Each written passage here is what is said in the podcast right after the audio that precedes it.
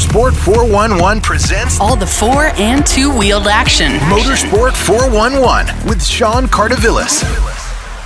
Welcome uh, to Motorsport 411, your home uh, for all your four and two wheel action in Africa.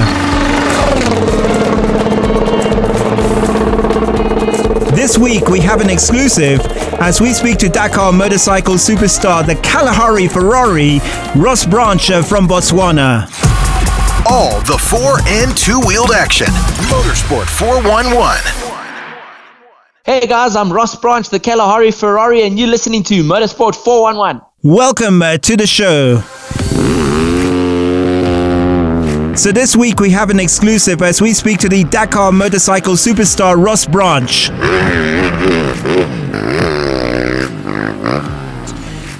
Ross, uh, thank you so much for speaking to us on Motorsport 411. Uh, the Kalahari Ferrari, uh, the motorcycle superstar from Botswana who's competing in the 2023 Dakar Rally. Uh, Ross, uh, thank you so much once again for speaking to us. Uh, just tell us, first of all, how the preparations are going for this Dakar Rally.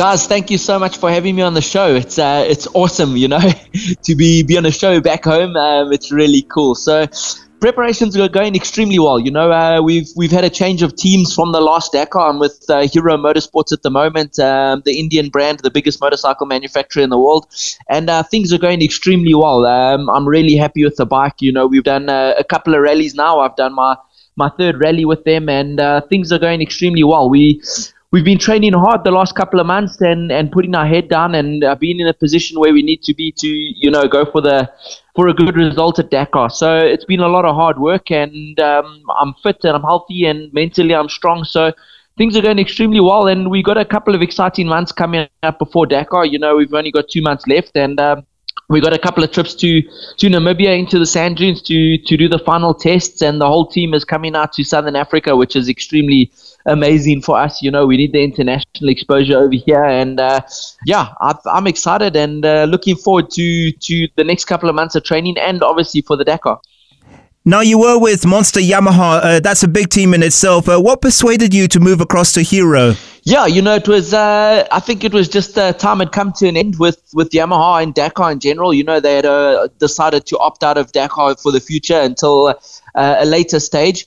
And um, you know, I saw the the Hero Motorsports team was incredible. You know, in the such short time that they've been involved in Dakar, their team has evolved so much, and their results have, have proven it. You know, they've gone just in the short seven years that they've been with the Dakar Rally, they've they've managed to go from um, you know mid mid pack to to winning stages in the Dakar. So I think the timing was right for me to go over there. You know, I've been friends with the team since I started Dakar Rally, and uh, um, the guys are all super fun, and and it's a homely vibe and it's a family vibe. So I think for me, coming from Botswana and uh, the person that I am, I, I, think it just suited me. You know, everything worked well, and uh, obviously it's it's it's a it's a big step, you know, going from Monster Energy Yamaha into to Hero Motorsports and and the unknown. You know, it was was uh, extremely exciting for me.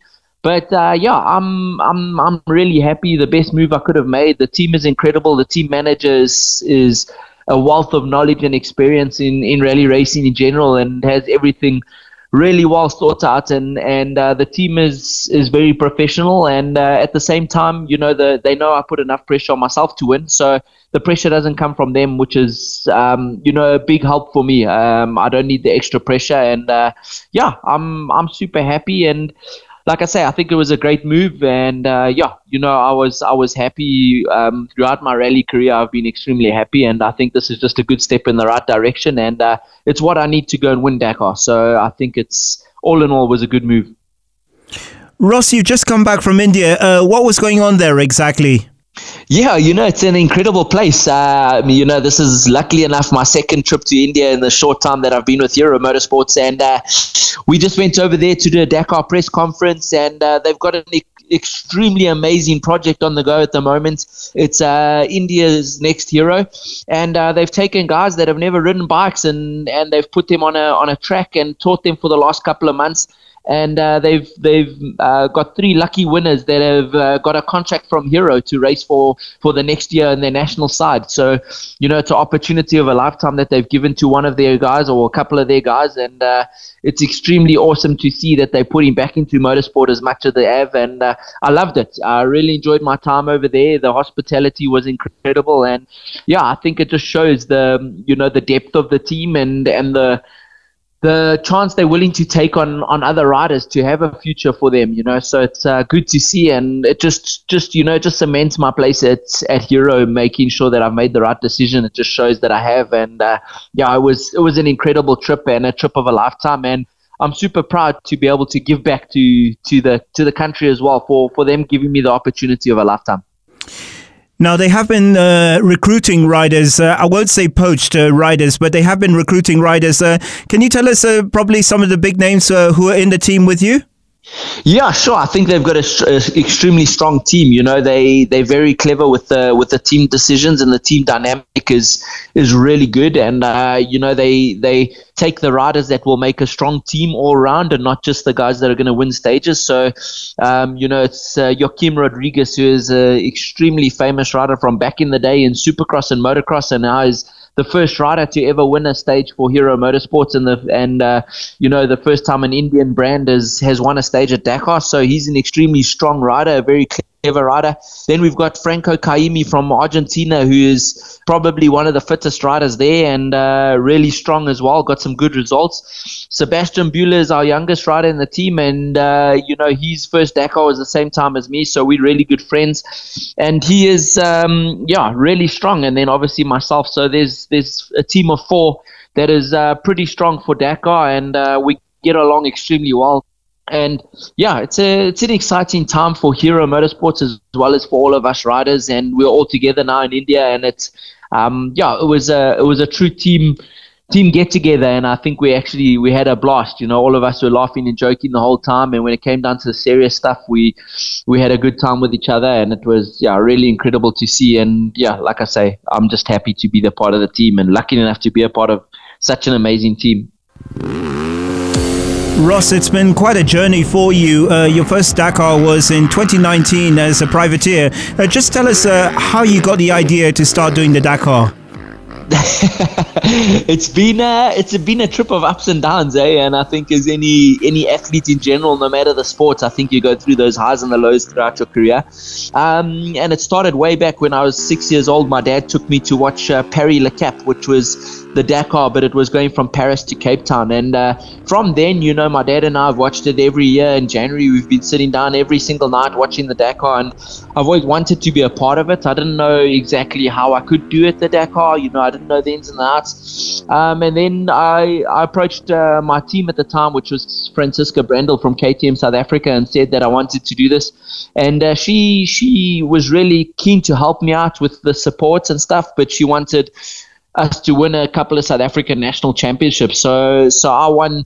Uh, the the deal was I could go after winning my second one, but I won three before we decided to go. And uh, you know it was it was it was really difficult at times. You know we had to raise 120,000 euros, which is uh, 1.2 million rand at the time, just to go and race Dakar. So it was. Uh, it was a real battle, a real struggle to raise the money, but there were so many supportive people throughout Africa that, that got involved. You know, we had we had uh, so many people buying t-shirts and stickers and everything that they could to help me get to to reach and follow my dreams. So i'll be forever grateful for everybody you know that believed in me to get me there. And uh, yeah we we went there in 2019 not knowing what to expect. Um, and it was an incredible experience. I did uh, extremely well. I finished 13th overall and was the winner of the rookie category which is exactly what we wanted you know. And uh, my second year was was just as tough. We had to raise just as much money, and uh, the goal was to better my my uh, my result. And whether that meant overall result or just go out there and show that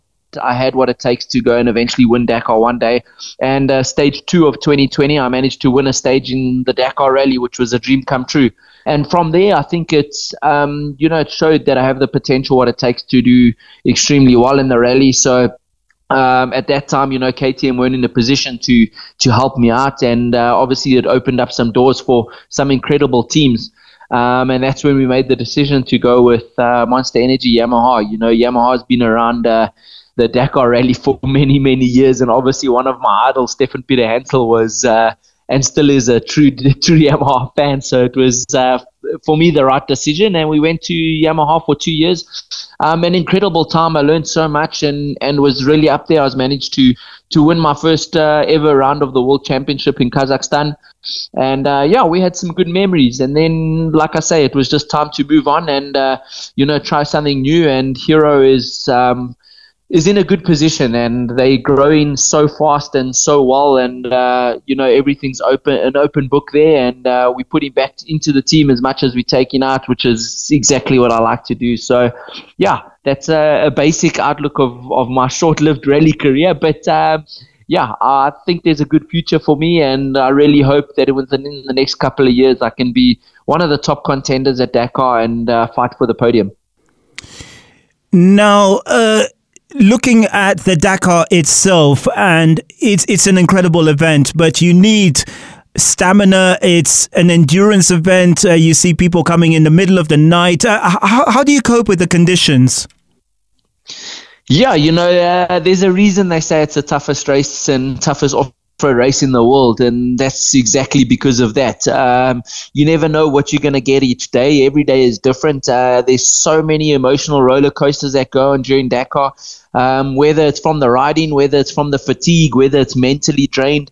You know, you every day is a is a roller coaster, and um, there is obviously a, a, whole a whole continent that backs me as well, which also adds to it. You know, uh, there's so many messages of support and so many messages of good luck and, and everything like that, which keeps us going, and uh, I'm really grateful for that. But uh, you know, I think it's the messages and, and the love and support from everyone back home that keeps you going because uh, on the bad day things go really badly and, and it's it's pretty difficult, you know, mentally wise to keep focused and to keep keep control and, and not spiraling out of control is is difficult. But uh, it's what I love doing. I absolutely love the adventure side of Dakar. You know, the early morning starts. Some days we're on at uh, three o'clock in the morning and uh, the late evenings, four five o'clock in the evening, finish the whole day on your bike. I mean, it's it's what I signed up to do. It's what I love doing.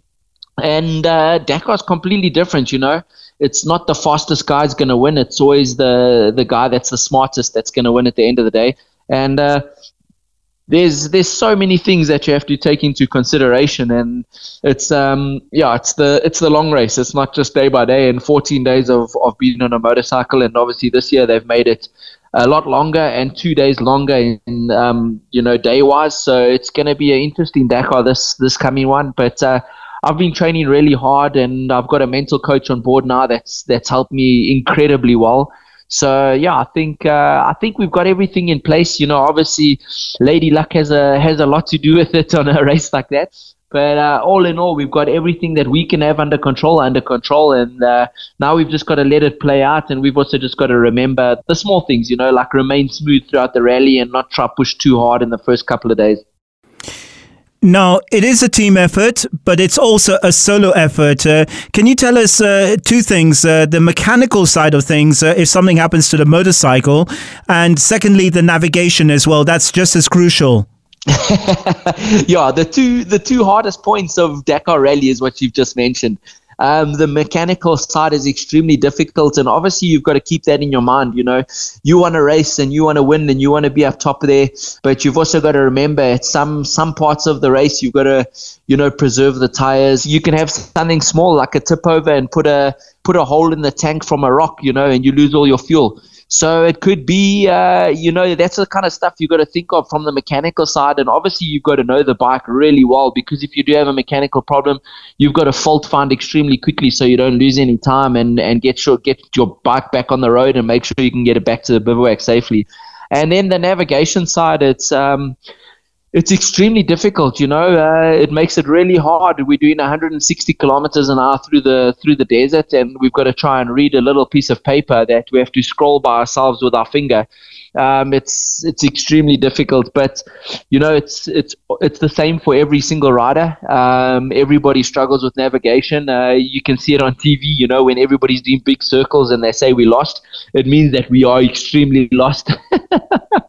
but it is it is a part of the game and it is uh, a part of the journey that you take on Dakar, and it is frustrating. You know you want to be going in the in the correct direction and not 160 k's an hour in the wrong direction. So um, it all all plays its part and it is extremely tough uh, mentally wise more than physically wise it's it's demanding because of the the time that you're on the bike and obviously with so many things going on and so many things to think about it's it's really really tough now the speeds have steadily risen. Uh, you've got the 450 bikes. Um, you know, pretty much with technology, I guess the bikes are getting lighter and faster.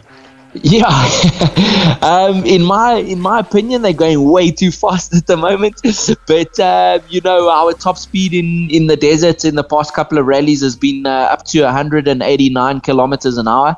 Um, but Dakar Rally has now due to the safety point of view, they've put a speed limit on the bikes for 2023, and that's uh, limited to 160 k's an hour, which, in my opinion, is is not really the Dakar. You know, because I think it's uh, the speed has has a lot to do with the race. Um, I, I don't think it's going to make it much safer than it is because if you crash at 180 k's an hour, if you crash at 160, it's still really painful. so, um, but yeah, I think it's a test that they've have to take. Um, otherwise, you know, the technology of the bikes and the and like you say, the speed of the bikes is just going to keep on growing until we go um, to some ridiculous speeds of over 200 k's an hour. So I don't know. We'll have to see how it goes. Uh, I think everybody's um, on the edge of the seat to see how this uh, speed limit's going to work and if it favors us riders or if it if it doesn't.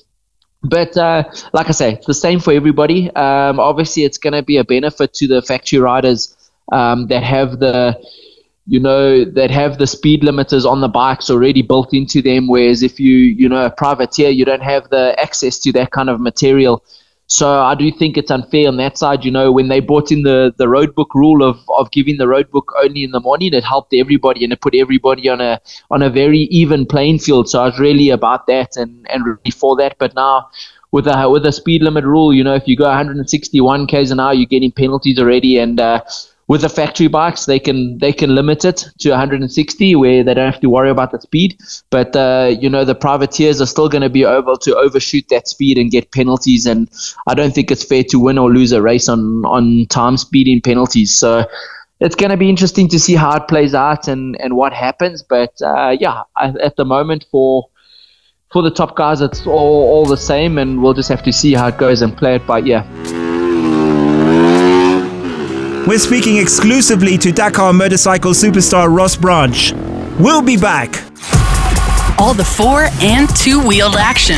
Motorsport 411. So, welcome back. Uh, part two of our exclusive interview with Dakar motorcycle superstar Ross Branch.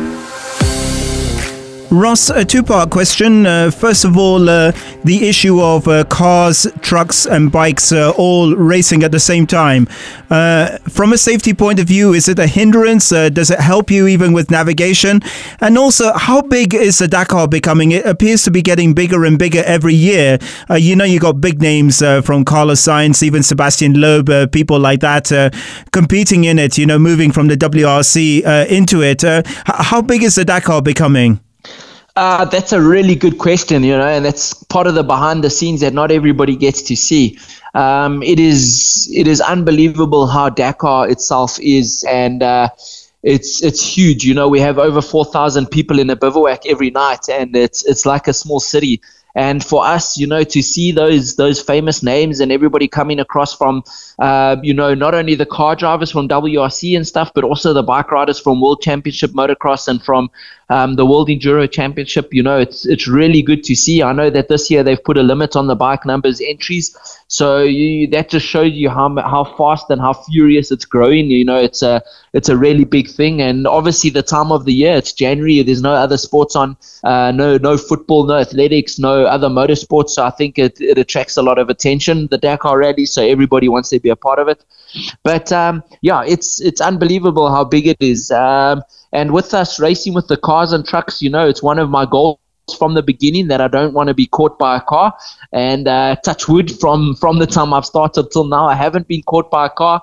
Um, you know, last year, well, this year at Dakar, they they tried something new and they they swapped us over. You know, because the car guys navigation is a little bit easier um, with some bike lines in front of it as whereas we opening these bikes there's there's no lines and there's no way to follow so so i think it is a bit more difficult and uh, dakar tried something new where we swapped over where the bikes would would follow a car track for one day, and uh, it ended extremely badly for me personally because uh, you know the the cars and and the guys and the trucks they build up such big braking bumps and, and they bring up such big rocks under the ground, which obviously weren't there um, when the opening car goes and marks the route for dangers. So it was uh, really dangerous for the bikes. But uh, I get where Dakar's coming. You know, they're trying to they're trying to change up the rally a little bit and, and make it a little bit more open for everybody. So they do have some good ideas and they are trying some cool stuff for everybody. And for sure, for the fans and, and everybody watching at home, it's exciting to see these changes happen for Dakar. Um, but yeah, I like it as it is. You know, it's been traditionally that the bikes go first, then the cars, then the side by sides, and the trucks go after that.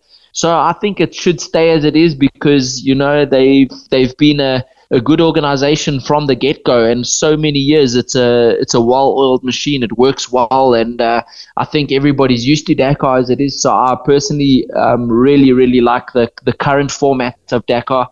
Um, so all these changes coming in, I don't think they're too necessary. I don't think we need them. I think they should keep them as as Dakar is because it is the toughest off-road racing in the world, and I think that shows with everybody coming to the event. You know, with uh, guys like Loeb and and uh, Al-Attiyah and Carlos Sainz, and you know I think it's it's what everybody works for. If you look at Toyota, they put all their effort in year year to year just to go to the Dakar Rally, and a and a manufacturer like that being so big, focusing on one race throughout the year means that it must be really important to a manufacturer that's the biggest sales in cars, you know. And then uh, obviously with Hero Motorsports joining the the program as well, it's it's obviously showing that they're doing a good job for sales and for marketing and and for the things that we need to continue racing. So I think they need to keep it as it is. But that's my personal opinion. You know, other guys will have different opinions, but it is. It's um, it's really unbelievable to see uh, how big it is. And to all the listeners on your show, if you have the the opportunity to go and see Dakar and just be a part of the event, even if it's for a day or two, you know, uh, use your savings, break your piggy banks, and go and do it because it is incredible and uh, it's once in a lifetime opportunity to go and see what it's about and, and walk through the bivouac and, and see all the guys, and it's really incredible. All right, uh, let's talk about Africans uh, competing in the Dakar. We know in the car division, uh, it's massive business uh, for South Africa. In fact, we keep in touch with Guy Botterill, who's uh, taking part in the South Africa Cross Country Series. Uh, he's taking part, you know, competing with the Toyota Gazoo racing team. Um, but from the motorcycle point of view, um, you know, uh, I guess we can put this together. Uh, how many Africans are competing in the Dakar, and what's the future? Uh, we see from Kenya our very own uh, Salim uh, Wali Muhammad. Uh, he took part in the Abu Dhabi. you know the Abu Dhabi race. that was the first time for Kenya to compete. you know internationally in, in that event. what what do you see as the future for Africans in the race, particularly the motorcycle category? Yeah, um, you know, first of all, a big congratulations to Salim. I, I was with him in Abu Dhabi, and uh, he he was extremely amazing ambassador for your country, and uh, he flew the flag high, and uh, was so good to see. You know, and uh, the future of, of Africans in general going to to Dakar is extremely bright. You know, when I went to Dakar, it was myself and Kenny Gilbert that did it from South Africa. Well, basically from Africa, it was uh, you know only a couple of us, and Dave Reeves from Zambia Zambia has done it. You know, there's there's a couple of guys throughout Africa that have done it. But I think uh, you know from last year and uh, this year coming, there's there's so many more athletes that are that are getting involved. And you know, Graham Sharp from Zimbabwe is coming back again, and uh, he's bringing two more guys from Zimbabwe. Um, there's so many South Africans jumping on board and coming. So I think it's extremely bright uh, future for um, Africans in general to come to to Dakar. I think the biggest problem for all of us that we all face is obviously exchange rate and trying to get the sponsors to cover the cost to go there. It's extremely difficult. But I think you know with all of us doing this, and and I think Graham and and Dave Reeves and and uh, you know Ingo Welschmidt from from Namibia, I think if we all had to get together and and all our sponsors that helped us get to those uh, those first couple of Dakars that we all did. I think they would say a show, you know, that they they got their money's worth and their advertising worth because it is the biggest motorcycling event in the world, and uh, they got their return that they needed. And I think it shows just to to all the companies that are listening that are wanting to get involved you know it is uh, an extremely good marketing uh, value for your for your product. And uh, I, I, urge the sponsors to get behind the riders. You know it doesn't mean that you have to go out and win Dakar to to go and uh, get the the amount of um, you know, return on investment for your sponsors that they need in. You know, you could be at the back of the pack and Dakar make a really good story about you, and you know, it's shown to millions and millions of people in the world. So it is extremely good for advertising throughout Africa and through for all the sponsors that get involved. Um, so I think uh, as soon as more and more sponsors come in on board, then I think we'll see more and more riders getting involved and going to Dakar. So um, yeah, you know, like uh, we've got a Dakar group in, in Southern Africa. All the guys that have the ability to drive to where we are, you know, we all get together, especially this time of the year, and we go up to Namibia and we do a training school and we do road books all together. We sit in the evenings and try to help each other out and learn from each other. So, yeah, I think we all, um, you know, help each other even when we get to the races. It's it's extremely important to stick together as Africans, and uh, yeah, like I say, the training is really important. We have uh, a whole bunch of us going to Namibia next week to do to do a bit of riding and to do to do a bit of uh, soul setting. You know, I think we all need it, and uh, we all need to help each other with what kind of training programs we're on. So, uh, I think it's good to see that that all of us Africans stick together throughout the entire time. You know, from the time you start raising money to the time you actually get on the start line to the finish. So, it's really good to see. Uh, just tell us about your fitness regime. What what do you do? Uh, you know, diet as well. I guess you would you would have to watch what you eat as well. Yeah. Yeah, you know, I think when I first went to Dakar, I think it was a little bit easier on the fitness regime. It was more more about the mental side of things because you have to be mentally so strong, and especially from my background, you know, of racing off road racing in South Africa and Botswana. Um, you only race for one day, maximum two days at our desert race, you know. So I think to try and get your mind mentally fit for 14 days of racing was a really, really hard uh, thing for me. And uh, yeah, since I got better at that, I've I've started working again really hard on my fitness because you know every day now the guys are going so fast and they're going so hard all day, every day. Um, whereas you know my first Dakar, you could probably you know, race the first half of the stage and then rest a little bit and try let your body recover for the next day. And I think the guys are now taking it to the next level. They're racing as fast and as hard as they can the whole stage every day, all day. So I think everybody can see that. You know, the bikes are taking a hammering, the riders are taking a hammering. There's a lot more crashes and and uh, a lot more going on in the bike division, definitely. And uh, yeah, so I think uh, the guys have taken it to a next level, you know. And uh, if you follow Sam Sunderland, he's the hardest trainer, hardest working rider there is at Dakar at the moment, and I think he's set it to the next level. And yeah, I think we all we all um, you know close behind him, and I think everybody's hungry for a win. So there's going to be 20 guys that are going to the Dakar this year that can win it. So you've always obviously got to put your body and your mind on top of that list. You know, it's not uh, it's not going to come down to talent or speed or anything now. It's going to come down to the person that's done the most homework and the person that's done the most navigation training and the person that's worked the hardest in the gym and the person that's eaten the healthiest. So for sure, you know, uh, at the moment we're on the most crazy training plan uh, I'm on, and I started working with a mental health coach, and he's incredible. You know, Russell White has worked with some of the best athletes in the world, and uh, yeah, he's done amazing things for me, and uh, I think it's it's turned my my game around and definitely taken it to the next level. You know, like he says, we don't need to worry about the 10% increase or the 15%. Now we need to work on the 1% increases because I think everybody's on the same level, and those 1% increases are going to come down to winning or losing at the end of the day. Ross, uh, all things remaining constant, and we know the competition is getting stiffer and stiffer every year. What would you be happy with uh, in terms of your performance uh, in 2023 uh, Dakar? Um, I, it's, it's, a really good question. You know, I'm definitely going out to win. That I can promise you. Um, but I'm happy to get to the finish line. Um, it's been uh, two years of of a real struggle for me. You know, I know I've got the pace to to be where I want to be, but it's uh, ended badly, and uh, I'm you know I'm starting to take the luck division out of it. You know, I'm not so believing in luck anymore. I'm making my own luck, and uh, I would just like to be at the finish line. I know if I can be at the finish line, the result is going to be really good. So for my for my main focus now, it's going to be to the finish line. But you know what it's like. If I get to the last couple of days and I've got a chance to win the race, it's going to be all or nothing. That I can promise you. that is so awesome to hear. Uh, just tell us about the name uh, Kalahari Ferrari.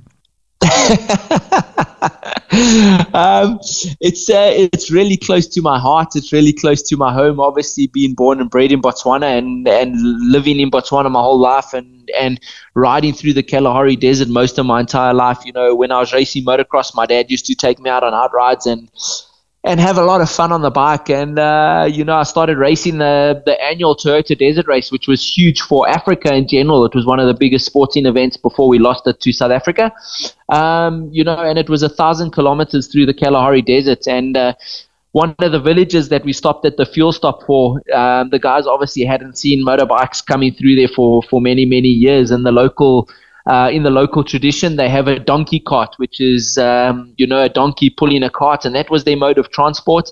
And uh, they always used to tell me when I stopped there for the fuel stop that I'm the fastest Kalahari Ferrari they've seen go through here. now, which was referring to the donkey cart, you know, the fastest mode of transport. So it was really, really cool. And, uh, you know, I got home and I told my family about this whole ordeal, and uh, that was it. It stuck, you know, and I think the locals uh, caught on to it. And everybody started referring to me as the Kalahari Ferrari through Botswana, and uh, that's obviously home for me. And it was incredible, you know, when I'd stop in the middle of Botswana on a training ride, they would call me Kalahari Ferrari. They wouldn't call me Ross, and it just seemed to stick, and it was just cool. And the logo that we managed to find and get together was was totally me. You know, it's me in the bush on a on a donkey cart cruising through there, which is is like my upbringing. You know, it was it was fun for me to ride a donkey cart when I was young, and uh, yeah, just uh, it made sense, and it's a bit of home. You know, when I'm racing all these international races, it's a bit of home, and having the Botswana flag in the background is it means a lot to me. I'm sure you'd like to give credit to your family. Uh, you know, all the backing you've received uh, over the years and the support.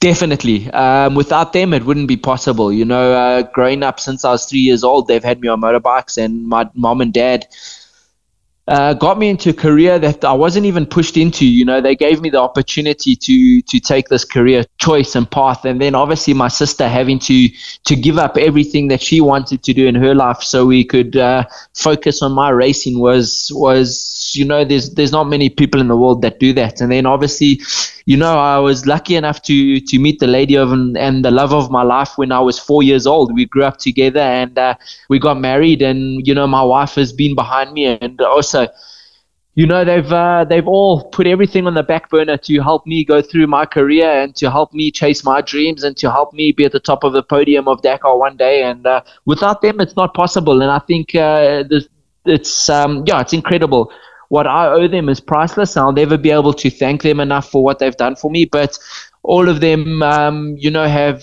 have taken this decision to follow my racing dream and to give up everything that they might have wanted to chase in their goals and their dreams, and help me. They've never pushed me into it. They've always just been there to support me and help me. And I hope one day that I can repay them with a win. Um, you know, I know that they're not expecting it, but uh, it would just be it'll just mean the world to me and uh, to them if I could win. You know, it's it's not it's definitely not just me on the bike. It's uh, it's a team effort. It's a family effort, and uh, everybody that's believed in me. You know, it would be repaying them in some small way. Uh, from the beginning of my career to the end, it's uh, if I could win a race like Dakar or at least be on the podium. I know that they would be extremely proud, and it would have felt like all the efforts and the hard work that everybody's put in throughout my career would have paid off in some small way. Amazing, incredible story. Uh, why, why do you love motorsport? There's no other feeling that you could get. Um, you know, I've always wanted to to chase my dreams, and from the time I was really young, and what I actually realized about life is that you've got to do what you love doing every day. Then it's not work, and uh, I'm lucky enough to be in that position.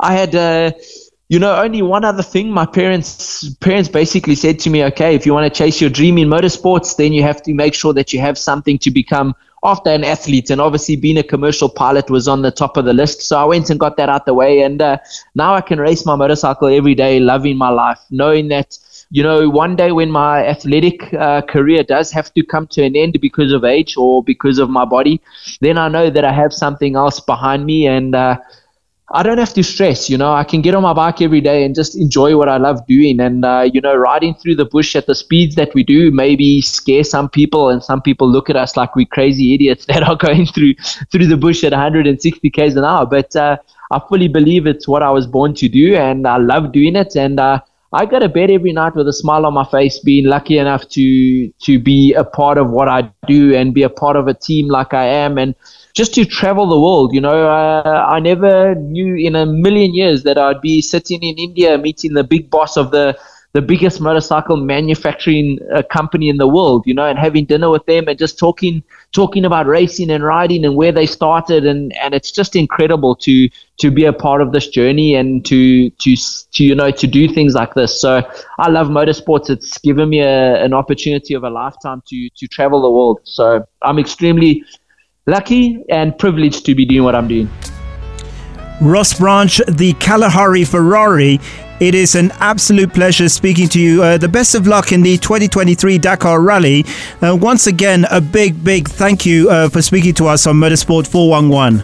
Guys, I can't thank you enough for having me on the show. And uh, to all your listeners, keep on listening out. And hopefully, we can catch up one of the evenings at the Dakar Bivouac. And uh, yeah, for those guys looking to want to do Dakar, please give me a shot. And if there's any way I can help you out or give you some advice, then uh, let's do it. You know, let's let Africa take over the Dakar. Motorsports 411 with Sean Cardavillis.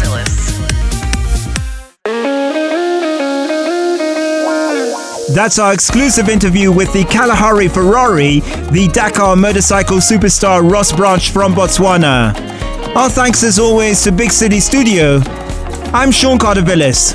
See you next week.